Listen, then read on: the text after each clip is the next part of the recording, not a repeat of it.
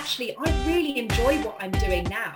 I don't want to hurry the process because I'm really enjoying it because the fun is really now. You know, sometimes the biggest teachers in our lives are the people and the situations that are the most painful.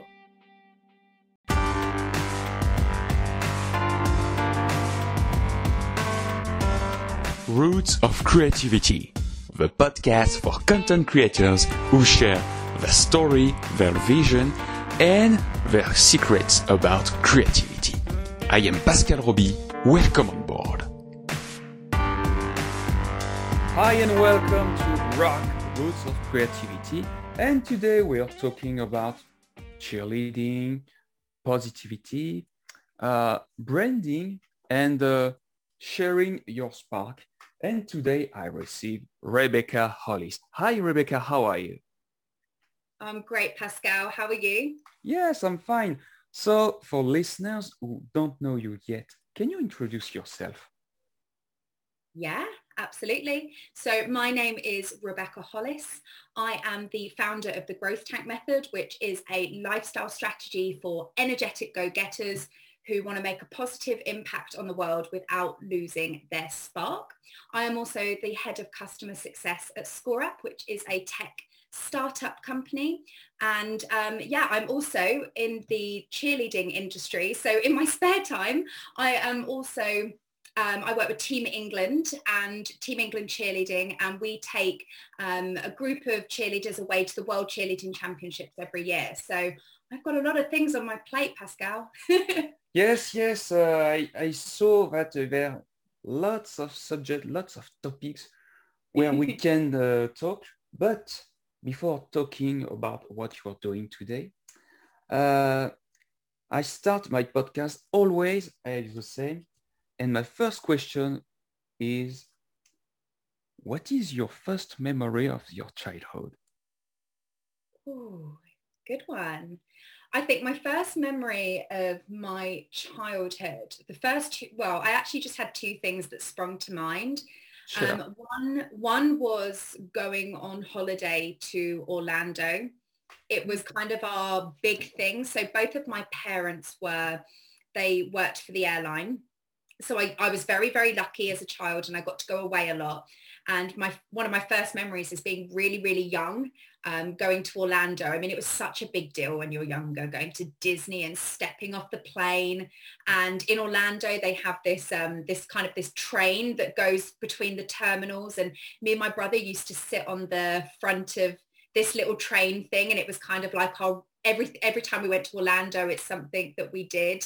Um, and then my other thing that sprung to mind was my parents actually having parties at our house and me having to come down and say hello to all the grown-ups and you know then ask me the questions of how's school? How are you? And i'd always interact with my mum and my mum's friends and um, it actually st- it was it, from a really early age i was always interacting with the adults and different people of different ages. So those are probably like some of my earliest memories that spring to mind Yes, this is how started uh, the sparkles.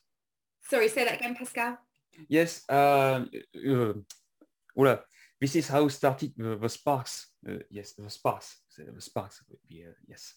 And uh, how was the little Rebecca at the time?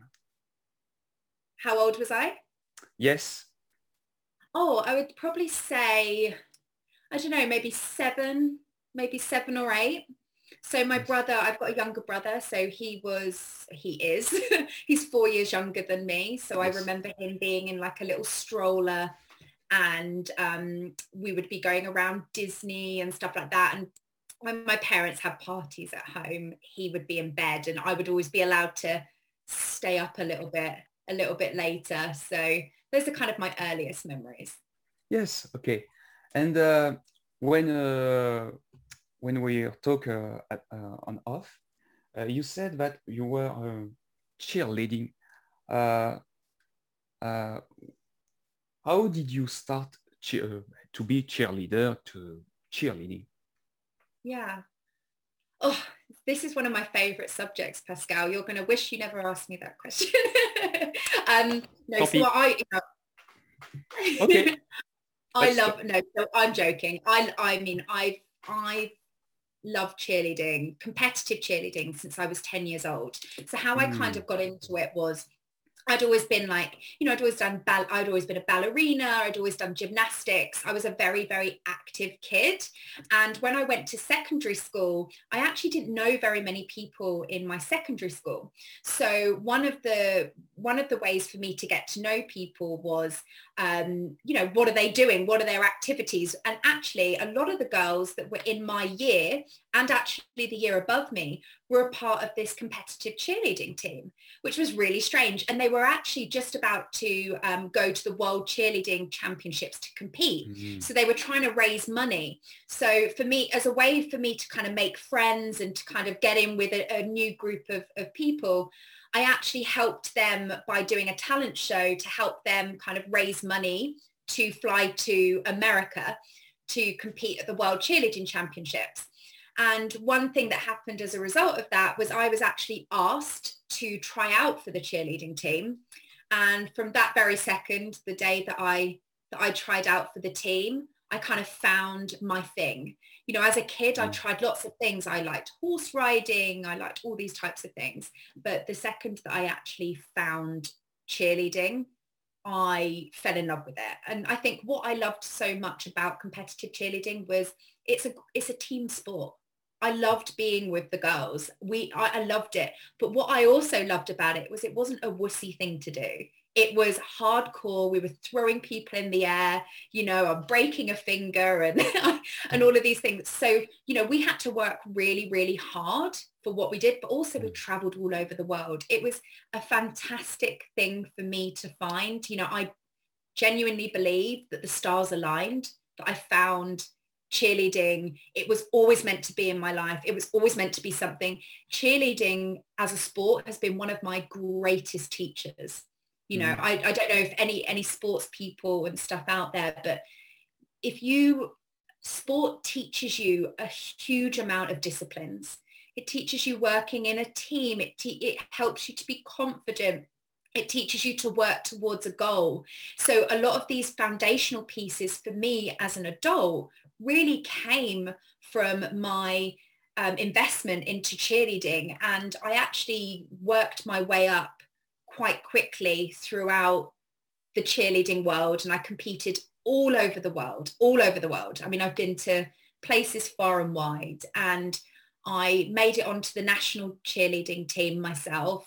And I also was a part of uh, UCA, which is the Universal Cheerleading Association. Mm. And you go and teach cheerleading all over the world. I mean, I've taught in South Korea, Germany, Japan. I've been everywhere with it. So I've been incredibly lucky and incredibly blessed to be able to to find it and I, you know, I really strongly encourage parents out there to to encourage their children to get into sport because it teaches them so many things that prepare them for later on in life. Hmm. And what is the main thing you prefer about cheerleading? Ooh. I think it's the people. You know, I think that's, I think I am the way that I am today because I really love being around great people. And for me now, so I'm still in cheerleading all this time on.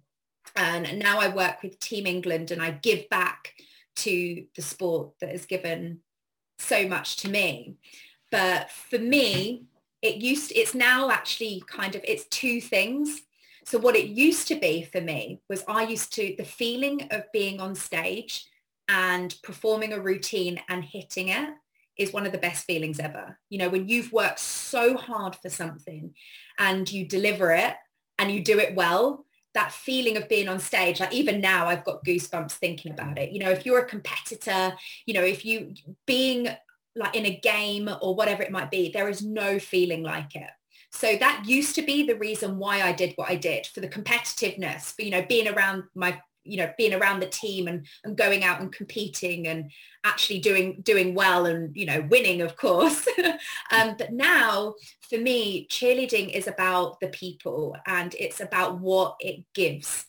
you know, for me now working with Team England and being a part of this amazing group of people is that I'm able to help inspire the next generation of people that are going to use what they've learned in cheerleading to go on and be healthy, happy people. And um, for me now as well, the people in cheerleading, I've got so many friends in cheerleading now. We've all shared a, a very common goal. You know, it's a, a common denominator. And the people in the industry are really, really fantastic people. I've got friends all over the world you know i've got friends i could go to any city and i will have a friend there because of cheerleading. Mm. i might have competed against them when i was younger or i might have worked with them through through uca um, but i have got friends all over the world. So now with team england we take them away once a year to the world cheerleading championships in orlando florida. And when i'm there not only do i get to see you know Team England, our amazing athletes compete, which is an amazing feeling to watch but I also get to see all my friends that I've grown up with all over, from all over the world come to the cheerleading mecca, um, which is at ESPN in Orlando, and it's the best time ever.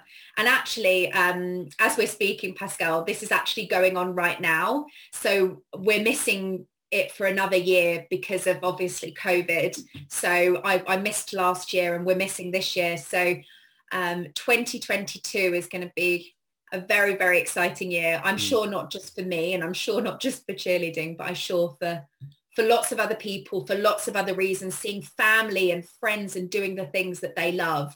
But it's a real steep reminder what's happened over the last year of how incredible life is and the things that you really love has really expanded and the things that you don't love so much has slightly has fallen away. But cheerleading is is a real it's my passion and it's my heart and it's definitely something that I am incredibly grateful that I have that I have found because I really don't know what my life would have been like without it. I really don't. It's a part of who I am.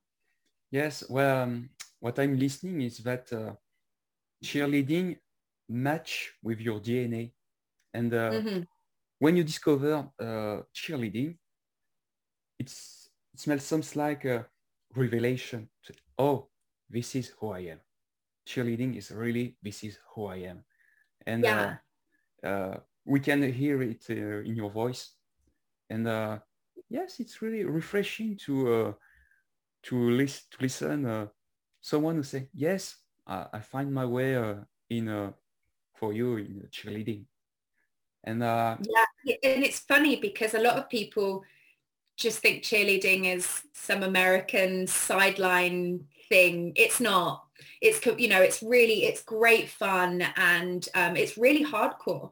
You know the the athletes that we train on Team England now these are athletes. They throw people about all over the shop. It's very dangerous, but that's kind of what makes it what makes it really really fun. Um, but you know, I even though cheerleading I feel is is a part of my DNA and it is sort of who I am. It's not all of who I am. You know, I think that there are the reason why it landed into my life and it's kind of stuck is because of the elements that it brings with it. You know, I love the traveling. I love the excitement. I like the people. So what cheerleading is, it's not so much that I am cheerleading. It's more that cheerleading is me.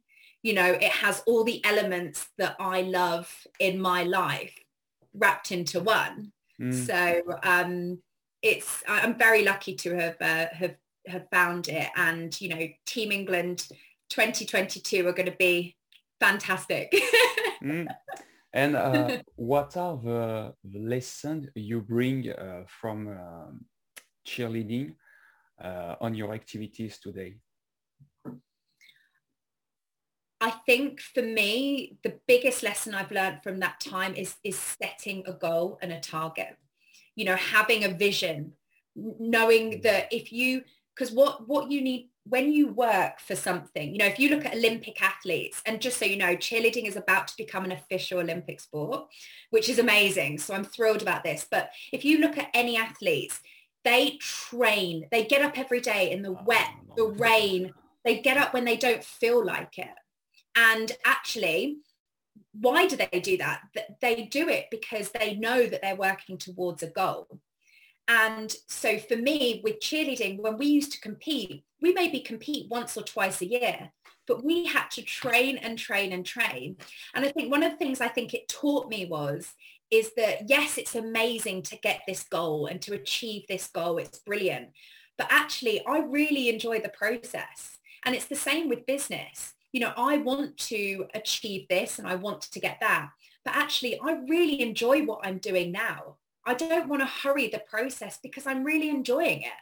And the next, and the closer you get to the next goal, you just set a next goal and enjoy that process as well, because the fun is really now. And just like it was then when I was training, the fun was in the practices. The fun was in us not getting something, not getting something. And then one day we got it and we all like were ecstatic that we actually kind of made something work.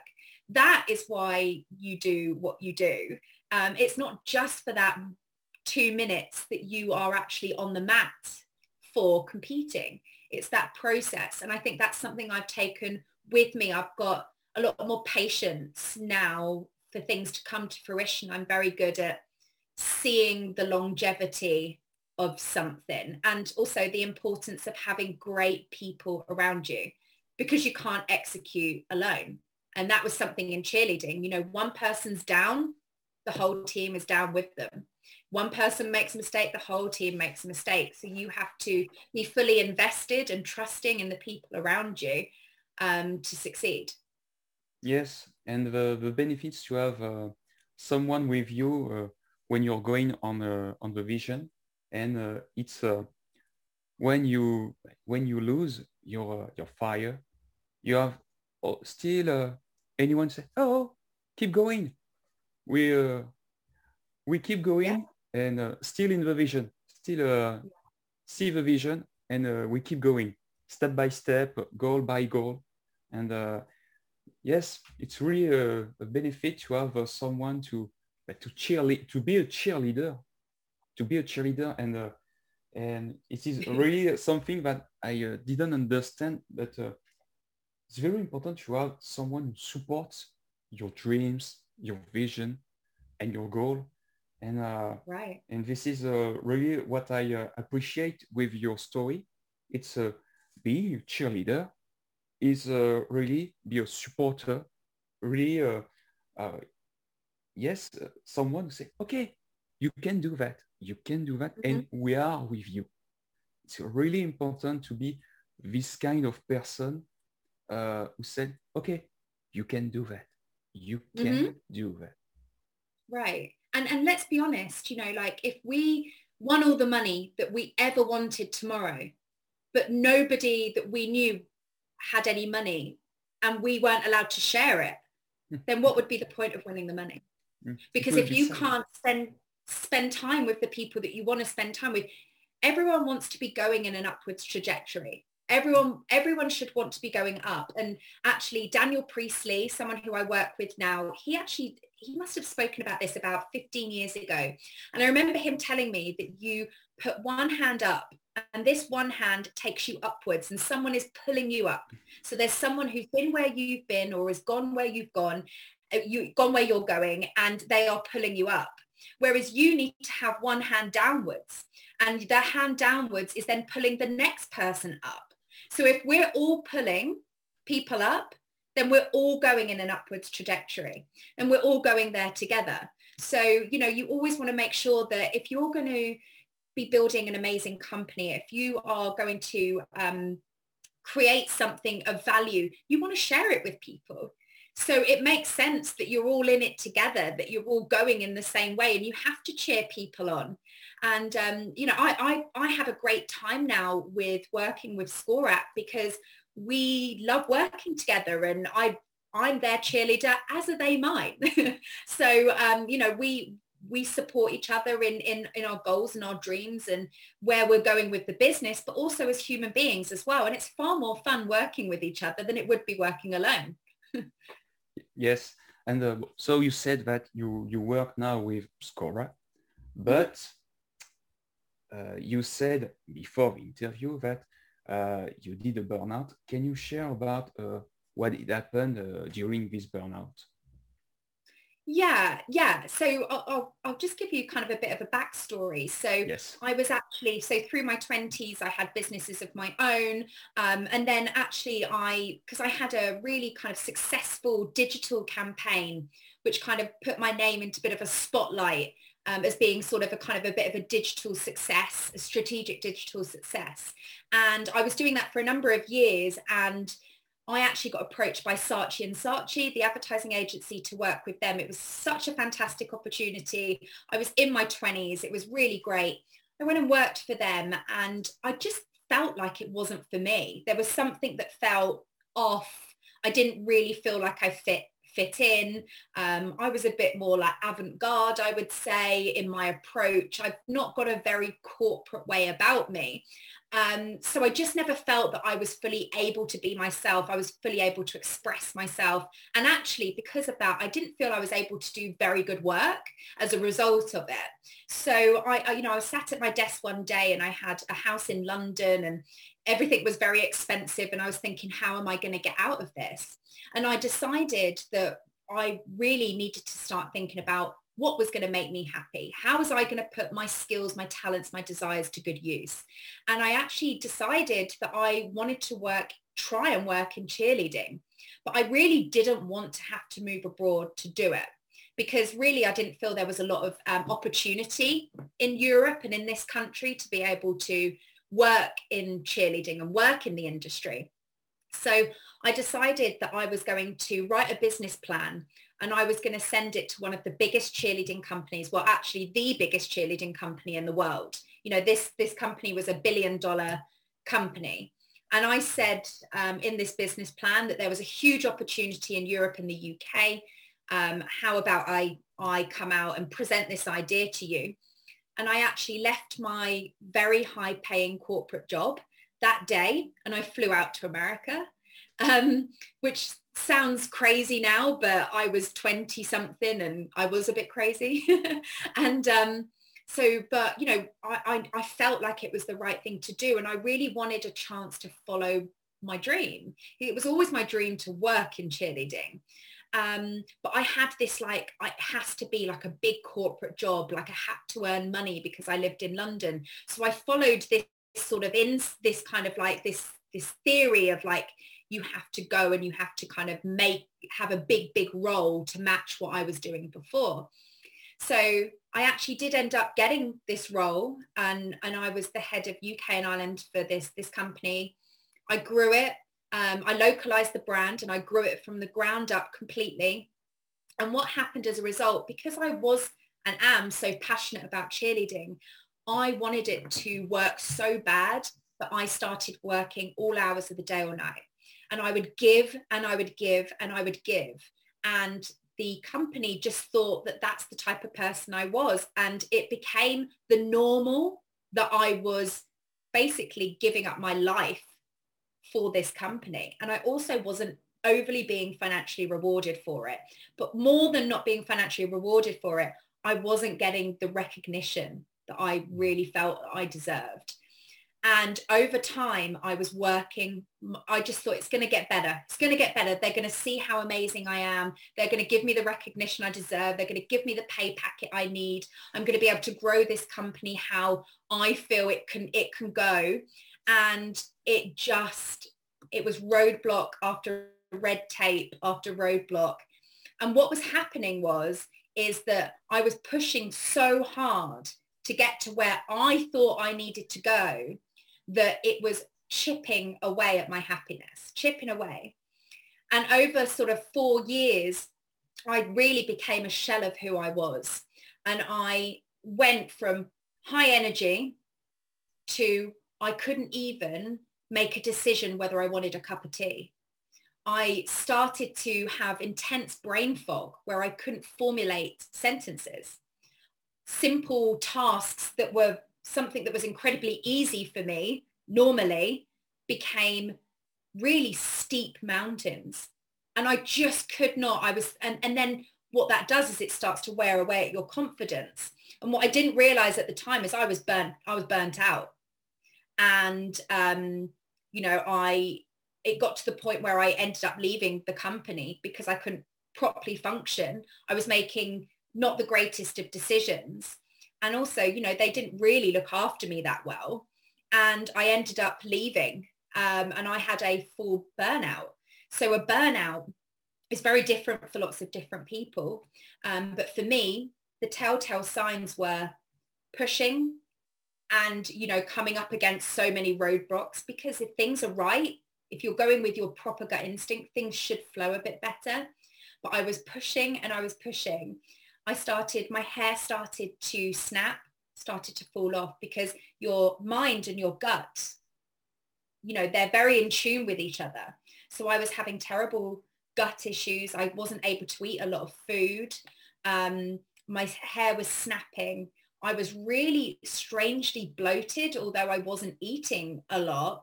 Um, I was ha- like holding loads of water and um, I couldn't make decisions. I had terrible brain fog and it really just depleted who I was. I was really a shell of who I am. I mean, I'm, you wouldn't even recognize me.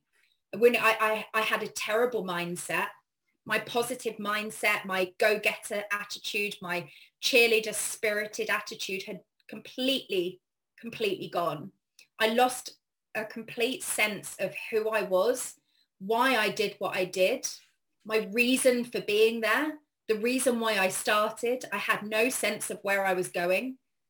And because of that, that's why the burnout took place. Mm. So it was a, it was a, it felt like it was, it happened suddenly, but it didn't. It was a, it was a slow grinding of me not investing in myself, not looking after myself, not being aligned and pushing in the wrong direction. And it was slow. And I used to let things get away. You know, oh, it's okay. I'll do that tomorrow. Oh, it, it's okay if I feel like that. I need to get this deadline done. And it was slow and it was slow until it hit me. And then it, and then that's where the burnout stopped. And that was really for me, I believe the universe saying, that's enough now. You know, you are you're too far away from who you truly are, what you truly are meant to be. And, you know, I'll be honest, Pascal, I was really lost for a while after that. I didn't know, because I, I feel like I, when you get your dream, that was my dream job in my dream company. You don't have a backup dream. You know, if you have a real life dream, you don't have a backup dream. And I was like, how can I love cheerleading so much? And I love this industry and I feel so passionate how could that have happened to me? This was always my, I thought this was my journey. This is where I was meant to end up.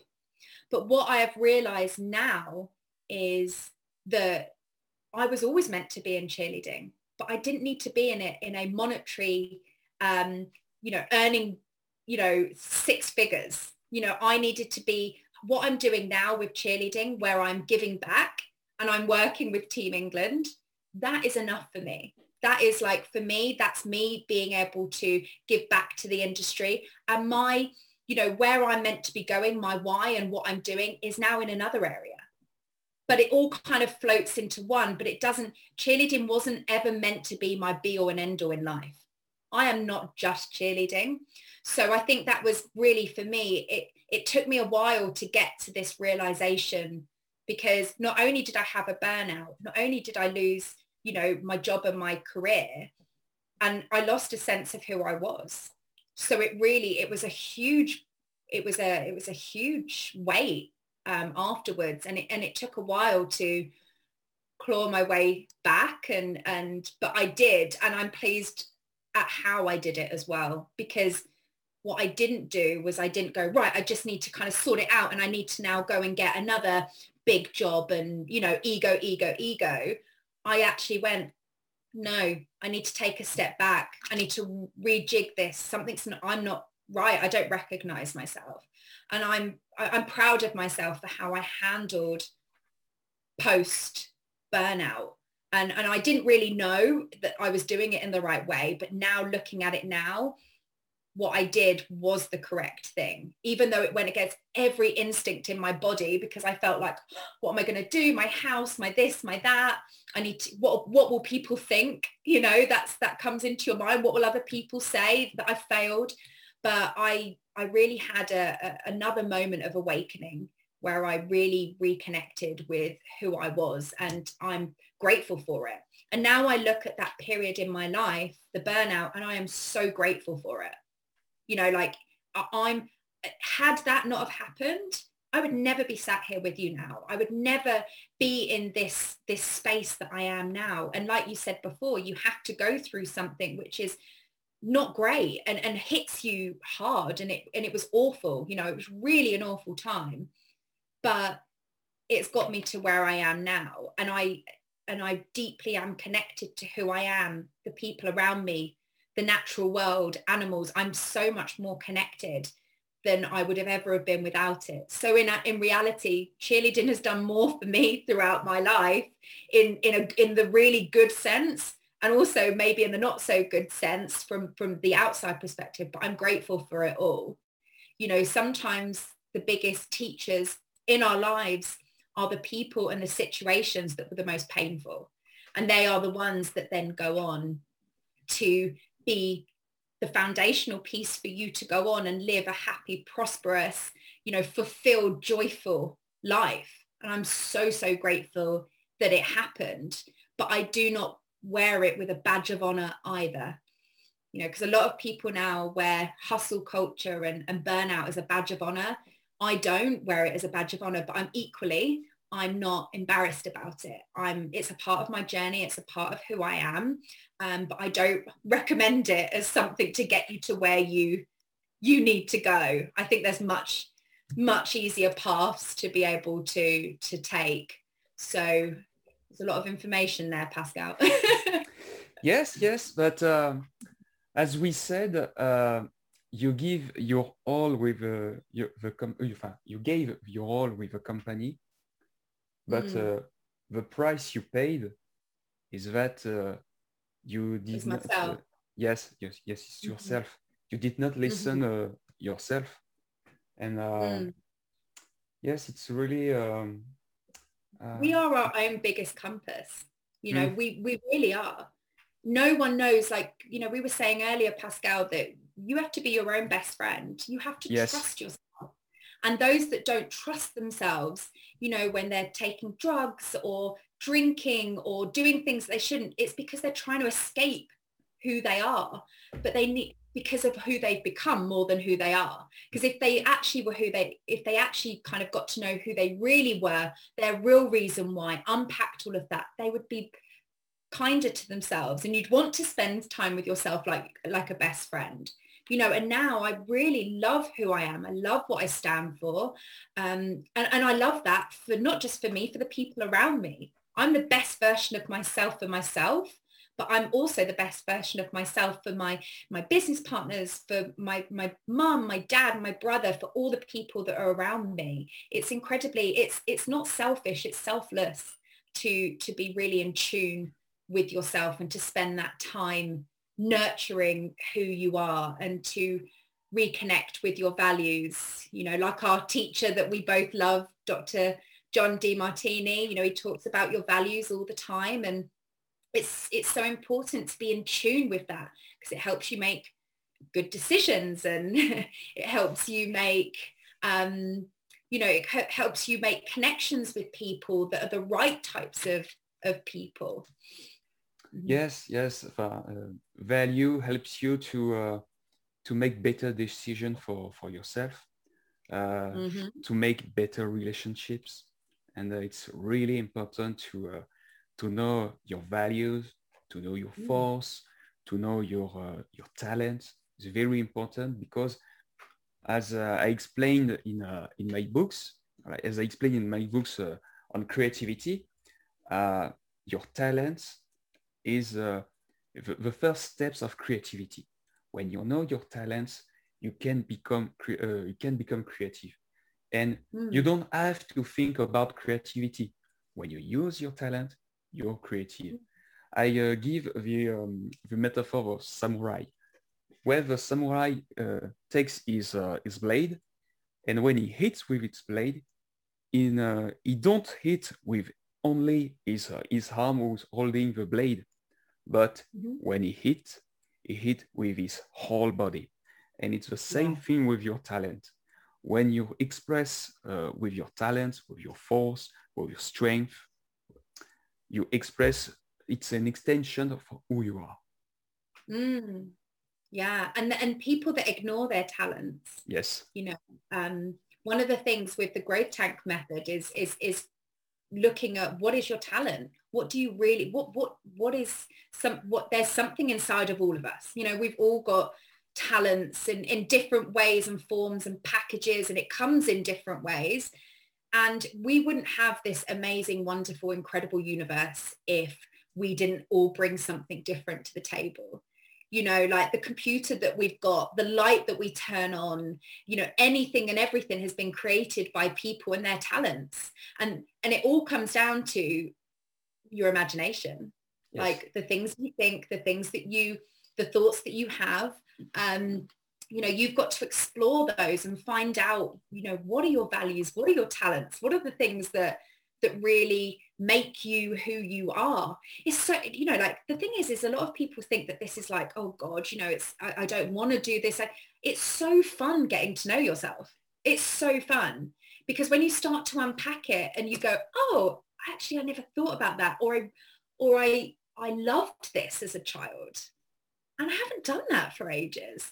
It's so fun exploring who you fundamentally are and some things that you might have laid dormant for years.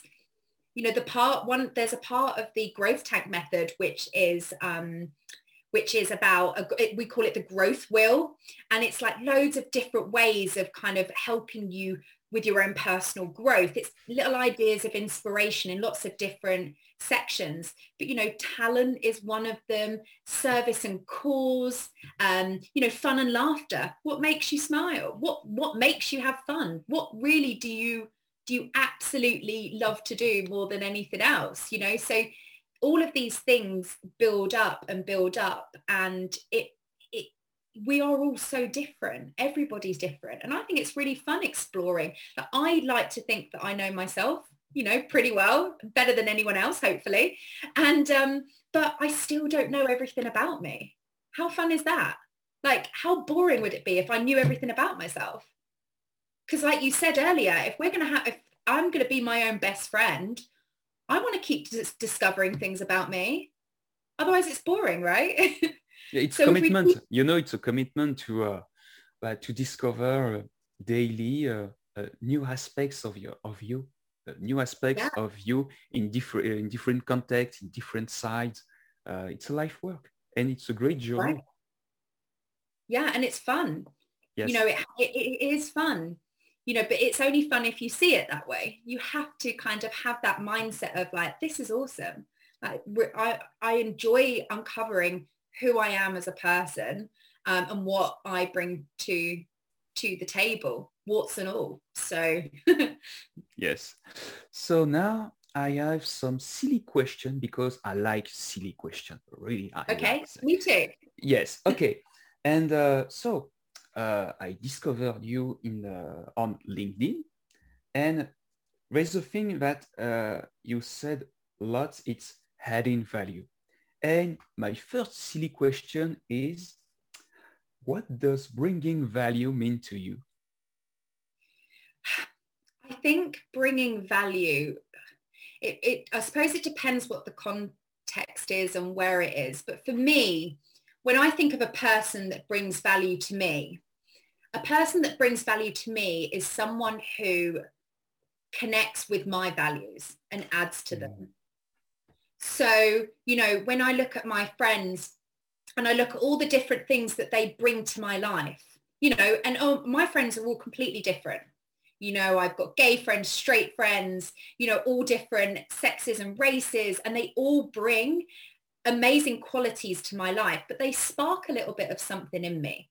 You know they they might my friend might not like running that's fine. I've got other friends that like running you know but always different friends spark that little bit of something in you which helps you to grow and become the person that you are. So when someone when you talk about giving value or you know getting value from other people i always believe it's something to do with sparking something in the other person and helping them grow.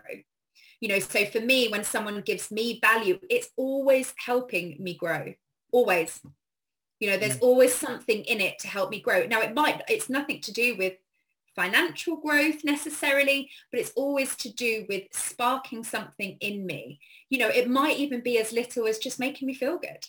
You know, I had a call with a friend this afternoon who she just was a bundle of joy. And I, the value that she gave to me that day, nothing to do with what we spoke about, but she gave me that little bit of joy. And I am value and joy is one of my highest values. Laughter, fun, joy, those type of things are really high on my value list. So, you know, she gives me as a friend a lot of value.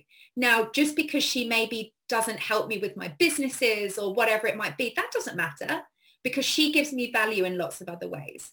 So, you know, I also feel like when I post online, I might not be telling people how to, you know, run a $10 million business. But I'm hoping that the value that I bring to people comes across in other ways. I might be sparking a bit of interest in a subject I might have been speaking about, or, you know, maybe the fact that I'm joyful might help other people be joyful. So that hopefully is my value to other people. So I think value can be lots of different things to lots of different people depending on their core core values. Hmm. I see why uh, we both love uh, John Demartini. Yeah. I see why. I see why. I have a second uh, silly question, and uh, I think the, this question follow what you said. So, what is marketing to you? Marketing. Yes. Hmm. Marketing to me, it depends. It. I have a very funny view on marketing because to me, marketing is all about like striking emotion in people. Mm. So you could be selling one thing or selling something really exciting, something maybe a bit dull, but you have to strike up emotion in people. And I marketing, it always comes down to people. You know, even when you're selling B2B, you know, you're selling business to business and you're talking about all these features and benefits. Fundamentally, there is people making decisions behind this. So it always comes down to what people what people think. So for me, I suppose marketing um, is all about marketing yourself or your business through emotion. Hmm. Yes, I, I, like this uh, this meaning. And last silly question. What is selling for you? Oh, I love selling. You know, like people say that, I mean, there's sell it, selling can be a bit of a dirty word. You know, you, when you think of selling, you think of someone messaging you on your LinkedIn inbox or yes. you think of someone ringing up your, your home phone or trying to sell you something. And for me, like I, I have I've always been good at selling, but that is because I've always believed in what I've sold. And I, the first ever time that I'd really kind of got into the world of, of, of business and I kind of went into selling straight from school was I actually got a job at a local estate agents. And the guy that I sat next to, um, he was the one of the directors of the company. His name's Mark Tao. And he's still a friend of mine to this day. And he had this incredible way of being able to sell to people by connecting with their needs. So, you know, you always think of a salesperson, especially an estate agent, and you always think of them as someone who, you know, just tries to push things down your throat he had a fantastic way of being able to remember people's names, being able to remember that they had a family and they needed to walk to school, you know, so the house needed to be close to the school. And I, I learned that very early on that you need to go deeper than surface level. Features and benefits, no one cares. Connect with them emotionally. I actually think there's no difference really between marketing and sales. Sales is again about evoking emotion into, into people. Um, so for me, I will never do something if I don't believe in the product. So I think I find it very easy to, to sell. So selling and marketing and IT and whatever it might be, really comes down to this emotional connection with people.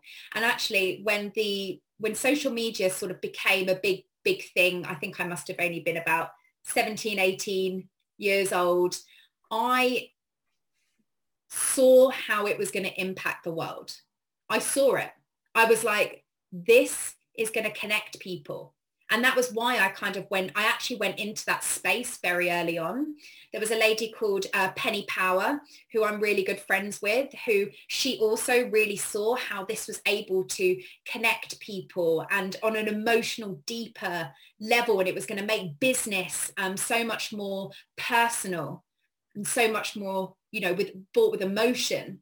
So um, yeah, for me, sales is fun it's fun. I think it's fun to be able to sell to people if it's something they want.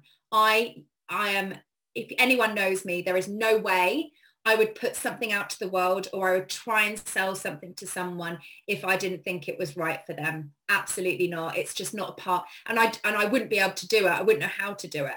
But because I genuinely believe in all the businesses that I'm a part of now, Growth Tank Methods, ScoreApp, all of these great companies that I'm working with, I love what they do and I love what they bring to the world. You know, I want people to be able to build spirited, amazing companies that are going to change the world.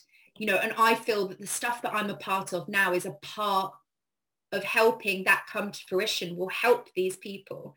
So when I sell, I'm selling with that in mind, knowing that it's going to actually help people. So sales to me can personally is something where you are connecting again with people mm. and it's all about emotion. Yes, it's more um, a human attitude. And uh, when you sell a product, uh, it's easier when you are your first uh, customer. It's easy, more easier. I can uh, share uh, my uh, my personal story. Mm-hmm. When I wrote my first book, uh, I was and I am so happy to share uh, what I'm teaching with, is, with this book.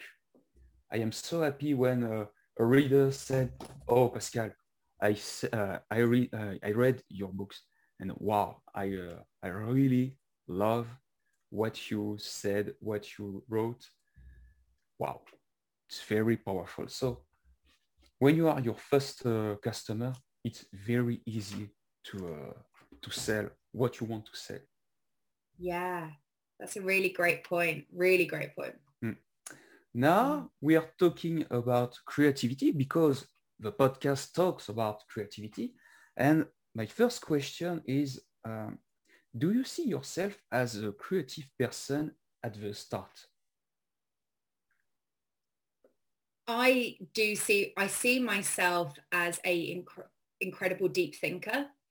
And I think because of that ability where I do ponder and I do think about things quite a lot, that I'm able to be very avant-garde and creative with my time and with my life. Um, I believe that I have created a lot of opportunities in my life um, through not going down the normal route. I and without having that sort of mindset of flexibility and um, being able to try and think and fix things, I think that I do have a quite a creative mind. Um, creativity to me though is I believe we are all creators of our own life. You know, I believe whatever is happening in your life now, you have created it, you have manifested it, good, bad, ugly. Um, you know, even the burnout for me, I was the creator of that situation. I I created it. Um, so in terms of like creativity, um, yeah, I suppose that a lot of the stuff that I think to be an entrepreneur, you have to have a, a level of creativity and you have to think, realize that you are the creator of your environment. I've made a lot of um, decisions and choices that most people probably would never have made and they have paid off because I've had to think of ways of coming up with um, ways of getting my foot through the door. I um I've also actually never been for a proper uh, interview. I actually don't know. I've never been through a um like a recruitment agent or anything like that. I just always felt that I wanted to go and make my own way. And if I wanted something, I was going to find a way of getting it. And I never, I didn't like my odds of applying for a job against 300 people. I thought it was much better to go knocking on the door myself. Um, so I've always had that sort of mindset of being able to, what can I do differently? What is, what's going to get me from A to B, um, the quickest route and the most fun? Because uh, if you, there's no point doing something, in my opinion, if you're not going to have a good time doing it. So for me, doing the mundane, doing what is expected uh, was never going to be my path in life because I like to have fun with my life. And if it means shaking it up and being a bit creative with how I get there, then that's exactly what I'm I'm going to going to do. But creativity, I think, comes in lots of different forms. I mean, you could be physically creative and come up with loads of ideas and stuff, but also coming up with things like business ideas and but also different ways of doing of doing things as well. What about you, Pascal? Oh la, oh la la la. Creativity is your thing. Come on. Oh, it's, a, it's a whole thing, creativity. Uh, I said in my newsletter and in my books that creativity, it's really uh, writing books, but uh, I like thinking. I like really thinking and uh, think deeply. This is why I, I love reading uh, philosophy, uh, philosophers Aristotle, Lao Tzu, Confucius. Mm. I like this kind of reading because um, I like this to have deep reflection, deep thought. It's really important to, for me to have this deep thought to mm-hmm. uh, to think about life, about mm-hmm. relationship, about the business, and uh, I guess uh, I like all the whole books, whole books. I, I like these whole books because uh, uh, I like uh, wisdom. I like the wisdom of of of all all times and uh, but this is where we this is uh, why we talk uh, before the interview with my uh, with my former life as caregiver and uh, I like the lessons uh, that people let on the path it's really yes it's really um, inspiring yes I like wait, I like this sorry. I like this uh, this kind of story because there is so many lessons uh, you can take and you can put on your life. Yeah. And uh, it's a it's a library. It's a really a library, and uh, I love library too. And uh, you can you can really take some nuggets, some uh, some nuggets of life, and put these nuggets to your own life. Mm-hmm. It's very, uh, it's very fun. I love that. I enjoy this process. I also, I also like the way that you say nuggets.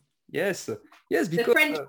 I love it because it's tasty. Uh, yes, because uh, I like it. It's very tasty. You can put some nuggets. Mm, mm. I think that's yes, yes, it's good. And uh, say, oh. I had no idea that the word nuggets was so great in a French accent. You learn something new every day. yes, of course. Uh, next question. What are the aspects of your life where you you expressed the most your creativity? Oh, I, I think with the creation of myself, like I know this is it, I know this is um so cliche, but I feel I have created who I am. And it has been, you know, like a lot of people go through life in um, an unconscious state. They're not aware of what they are doing and what they are building and and what they are manifesting in their world. You know, like we were saying earlier, the the little seeds that you plant in in your garden in your mind and they're not aware of what they're doing i think my my greatest um you know the, the creativity and the, the creation is is me i i know it sounds that sounds terribly um so self-fulfilling. But i you know i'm proud of how i'm able to create the mindset and the life that i want through my thoughts. That's powerful. That's way more powerful than than anything i've ever been able to do myself you know being able to create the the life that i want. But it's not so much about the life it's the mindset. Like waking up every day and having a healthy strategy and mindset towards my day. So for me really i genuinely feel that i'm it, it's been being able to create my own life and my own experience and how fun it can be and knowing that I can still do more and, and, and enjoy more and it could still go on all different directions and that's fun and, and creativity is fun. So if you can have fun with designing your life, then amazing, right? yes. You know, um, I have a friend who said uh, when I um, when I published my books, he said, you know, Pascal, you're a magician, you're a wizard. Huh? Uh, what are you talking? I am not a wizard. I'm not a magician. Yes, yes, because you have an idea and many times later, it becomes real. You can uh, hold your books in your hand. You're a magician. You're a wizard. Mm-hmm. Okay. Yeah. Okay. And designing your life is magic. It's like magic. And uh, you have yeah. ideas. You have ideas. And uh, you put in action, you put these ideas in actions uh, to make these ideas happen. And uh, it's just magic. And uh, I like this metaphor to say, okay, we are just magicians. Love that. Yes. Last question before uh, next part of the interview. In which areas do you want to add more creativity? Oh, sorry, I missed the last bit, Pascal. In which areas do you want to add more creativity? Ooh, I think a little bit of everything. So, you know, and, and that's one to to ask me with the growth tank method because that's really what the growth tank method does. It pokes and it prods you at saying, hey, you haven't done something in this area of your life for a while. How about you start working here? You know, like you haven't done something over here. Why don't you start doing that? So really for me, I've done a lot of personal growth over the last, since my burnout the last four years. And I'm really now just starting to have fun with it, you know, because it's not easy, you know, creating the sort of the mindset and the life that you want is it's hard it's consistent work. It's not hard i shouldn't say that because that puts that out to the universe. But it's it's not hard but it takes a lot of time it takes consistency it takes a lot of energy and you have to be tenacious about it. So really now i've only just started having like a, a huge amount of fun with it you know feeling like i can explore new things and and understand my world better. Um i think it'll be interesting to kind of keep growing and learning, but also I really want to take my spiritual growth um, a little bit to the next next level. Um, I feel that that's probably that's kind of something I want to work on in my own life and and create kind of a, a more what's the word? I probably want to create a more well-rounded me um, and make sure that I'm constantly investing in myself. And, you know, your spiritual practice and, and who you are is, is incredibly important. And I want to make sure that I'm not just kind of going, okay, this is what I know, this is what I believe. I want to still keep finding out new things, exploring new ideas of other people and, and learning through that. Um, but yeah, so for me, my, my my creative journey for the rest of my life is going to be keep exploring the different areas of my life um, because I, I always think that you sometimes you think you want to do one thing but if you haven't explored the other areas how do you really know and I think that's something that I was very conscious of when I created the growth tank method that I know that I'm very comfortable in exercise and this and that. And it's amazing to do all of these wonderful things. But I wasn't really exploring service and meaning. I wasn't exploring too much of my spiritual growth. And I needed to be prodded and I needed to kind of be pushed in that right direction to kind of go, oh, actually, this is something I want to do. Oh, actually, I really care about something in this section or this area of my life.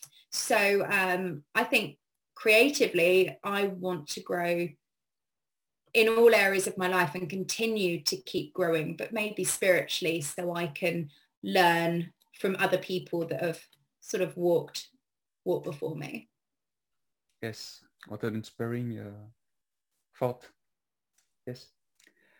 Now we're talking about inspiration because inspiration fulfill creativity. And uh, my first question about inspiration is what feeds your imagination? Hmm. The good in other people. You know, I I love observing and watching other people. Something else we spoke about, Pascal, was, you know, that we learn so much from others Mm. so much. And, you know, I see myself a little bit in everybody, like literally everyone you meet, even if they're really different, you know, and, and, you know, I'll be transparent in my twenties. I don't feel I was very overly kind and compassionate. I was, I was in a place where I just wanted to get where I was going. And, you know, I was very insular and, you know, I, had, was, had great friends and family, but did I really care about other people and stuff like that? Probably not. Whereas now I really love meeting people and learning from people. There is no one above me and beneath me. We are all on the same level, you know, and I feel the same way about animals and I feel the same way about the natural world. You know, I feel that we are all really connected and it, it's, I find it deeply inspiring to know that, you know, we're never going to meet everybody on this planet we could never, ever, ever stop learning and discovering about ourselves and other people. How crazy is that? You know, like how crazy is it that we're never going to see every animal on this planet or we're never going to be to every far corner? There's so much to learn and to discover. And I find that amazing. Like, why would you to say that you're bored or there's never anything to do or you know whatever it might or you're uninspired there's so much out there to be inspired by. And, you know, for full transparency, when I was going through my burnout, I was so uninspired. If someone said to me, what do you want to do? I don't know. What do you care about? I don't know. I, was so depleted of like my inspiration that I just could not, I, I just, I couldn't have that imagination to even dream or to get excited about something.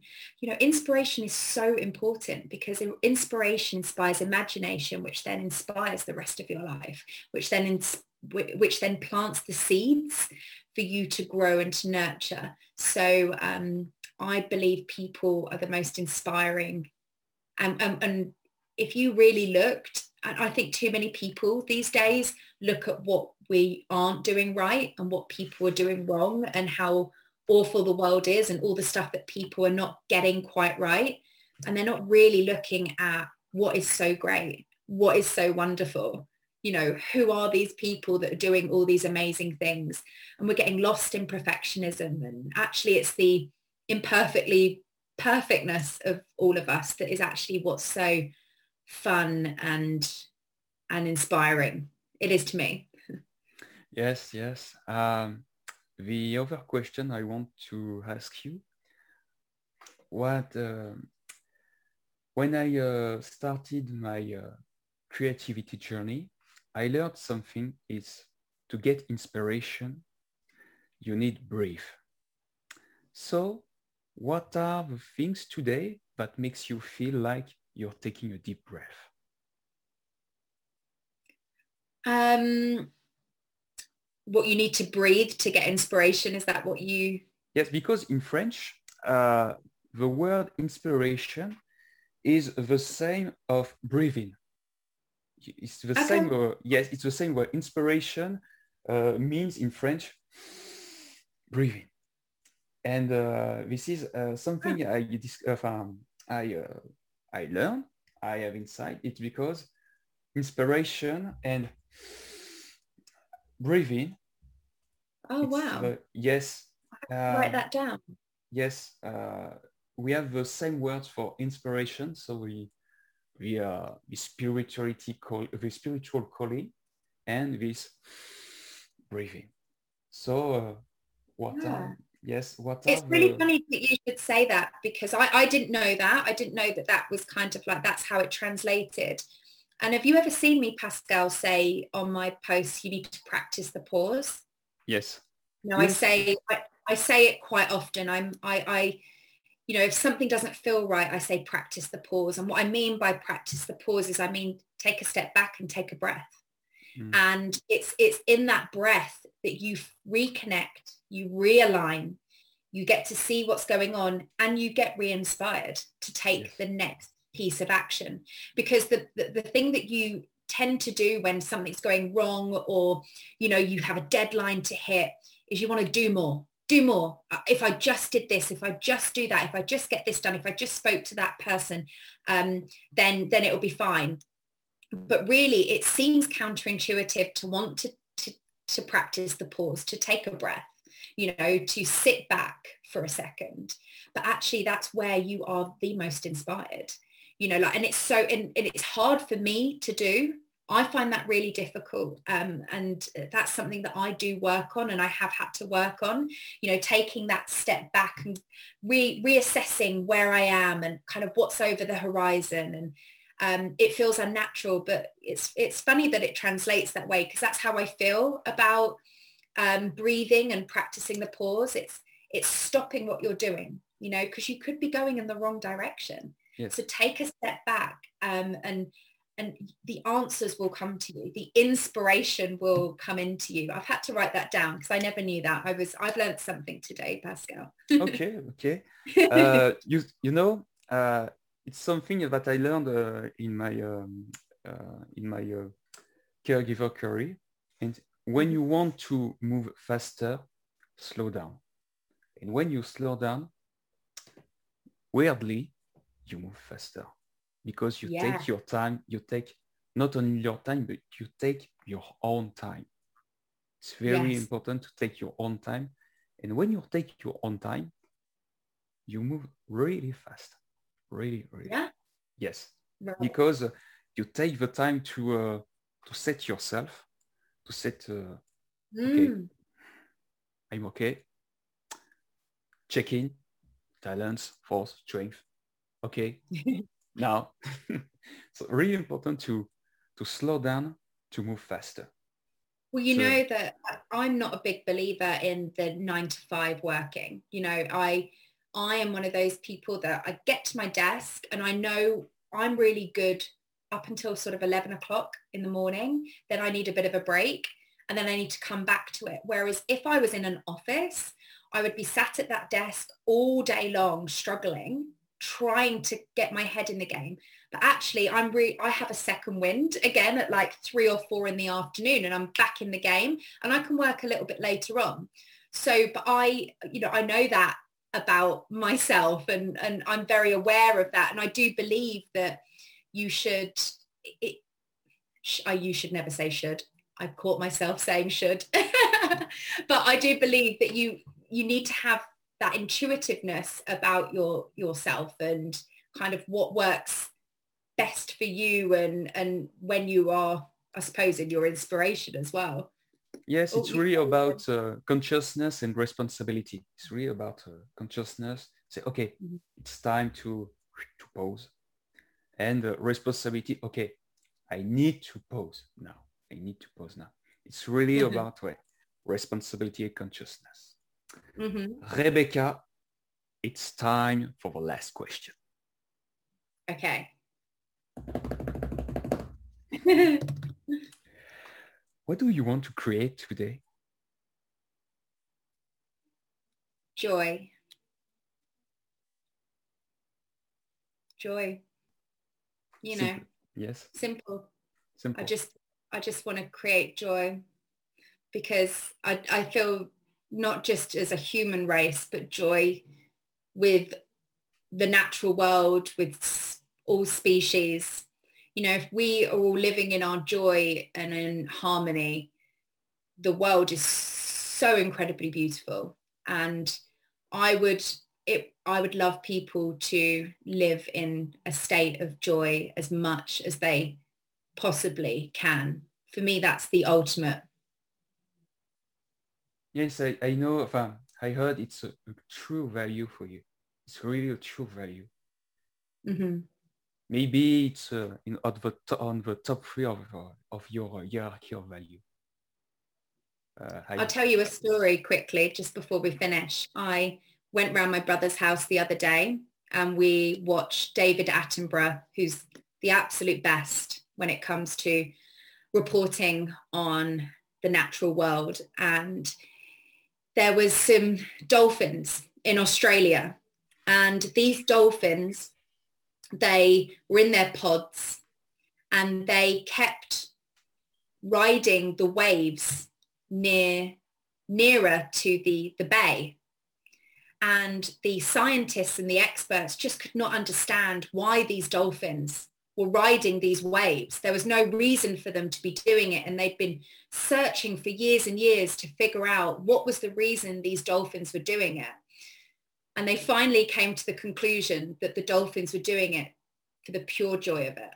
Mm. That's all they were doing it for. There was no other reason than to surf the waves than to have a good time. Yes. You know, and I just say that's how we all should all be. We should be more dolphin. yes. be more but, dolphin. But you know, you know why dolphins feel joy? You know why? Because they follow their own nature. Mm-hmm. Which is why it's so awful what's happening right now with, you know, them people and uh, I don't know if you've seen Seaspiracy and stuff like that. I mean, it's awful. Um, you know, these are beautiful, kind, intelligent, joyful animals that we should be protecting and loving from afar and uh, making sure that they are able to kind of be in their natural environment and you know they they they are a big part of our world and our ecosystem. You know every animal is incredibly important to to who we are as as people and everything fits in to this amazing puzzle so well you know the trees the this the that they all work in harmony. And you know we should all really be looking after it and nurturing it. And you know i feel that when people kind of get to the point where they are good with who they are they know who they are they know their why their values they can lean into their joy that's when the whole world can start collectively flowing together rather than what we're doing at the moment where we are pushing. And that's why things aren't flowing. And that's why the world is starting to tilt because we're pushing too hard in the wrong direction. And we should be pushing or flowing towards love and joy and the natural world. And there's something a little bit off kilter at the moment with how we are we're we're operating but what you can see from like the dolphins where they just they ride the waves to have fun there's no real reason to do it. I think you can just you can learn a lot from that. So make sure that you're riding whatever the wave is that that you that gives you joy do it because you don't need a reason to feel joyful or to have to find joy. The the reason is to feel joyful to feel good. Yes and uh, we, uh, I want to end this interview with a, a sentence uh, that a student of John DeMartini shared to me. He shared me to um, in an interview, and he said, "When you are in in your alignment, when you are when you follow your joy, you find your place. You don't have to to uh, look for a place because when you follow your joy, when you follow your own nature, you find instantly your place. Thank you, Rebecca. Thank you. Thank you, Pascal. Yes. Where can the listeners find you? Um, I am mostly on LinkedIn. I try and post there maybe three or four times a week. So Rebecca Hollis, I'm on LinkedIn. Um, I'm happy to answer any DMs if you want to um, get in contact. And, you know, by the time that this podcast has gone out, I'll also would have launched the Growth Tank Method, which is a lifestyle strategy for energetic go-getters who want to make a positive impact on their life without losing their spark. And it is all about being able to do what you love and living in your joy and being a successful professionally, but also being a successful human as well. So you'll be able to find me through the growth tank method. Yes. By the way, I put uh, your LinkedIn link uh, below description.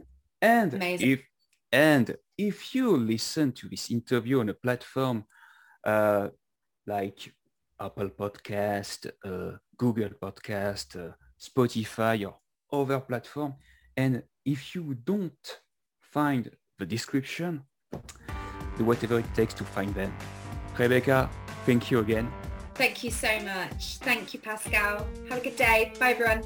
Yes, and stay tuned for a new episode next week and see you tomorrow in your mailbox. Salut!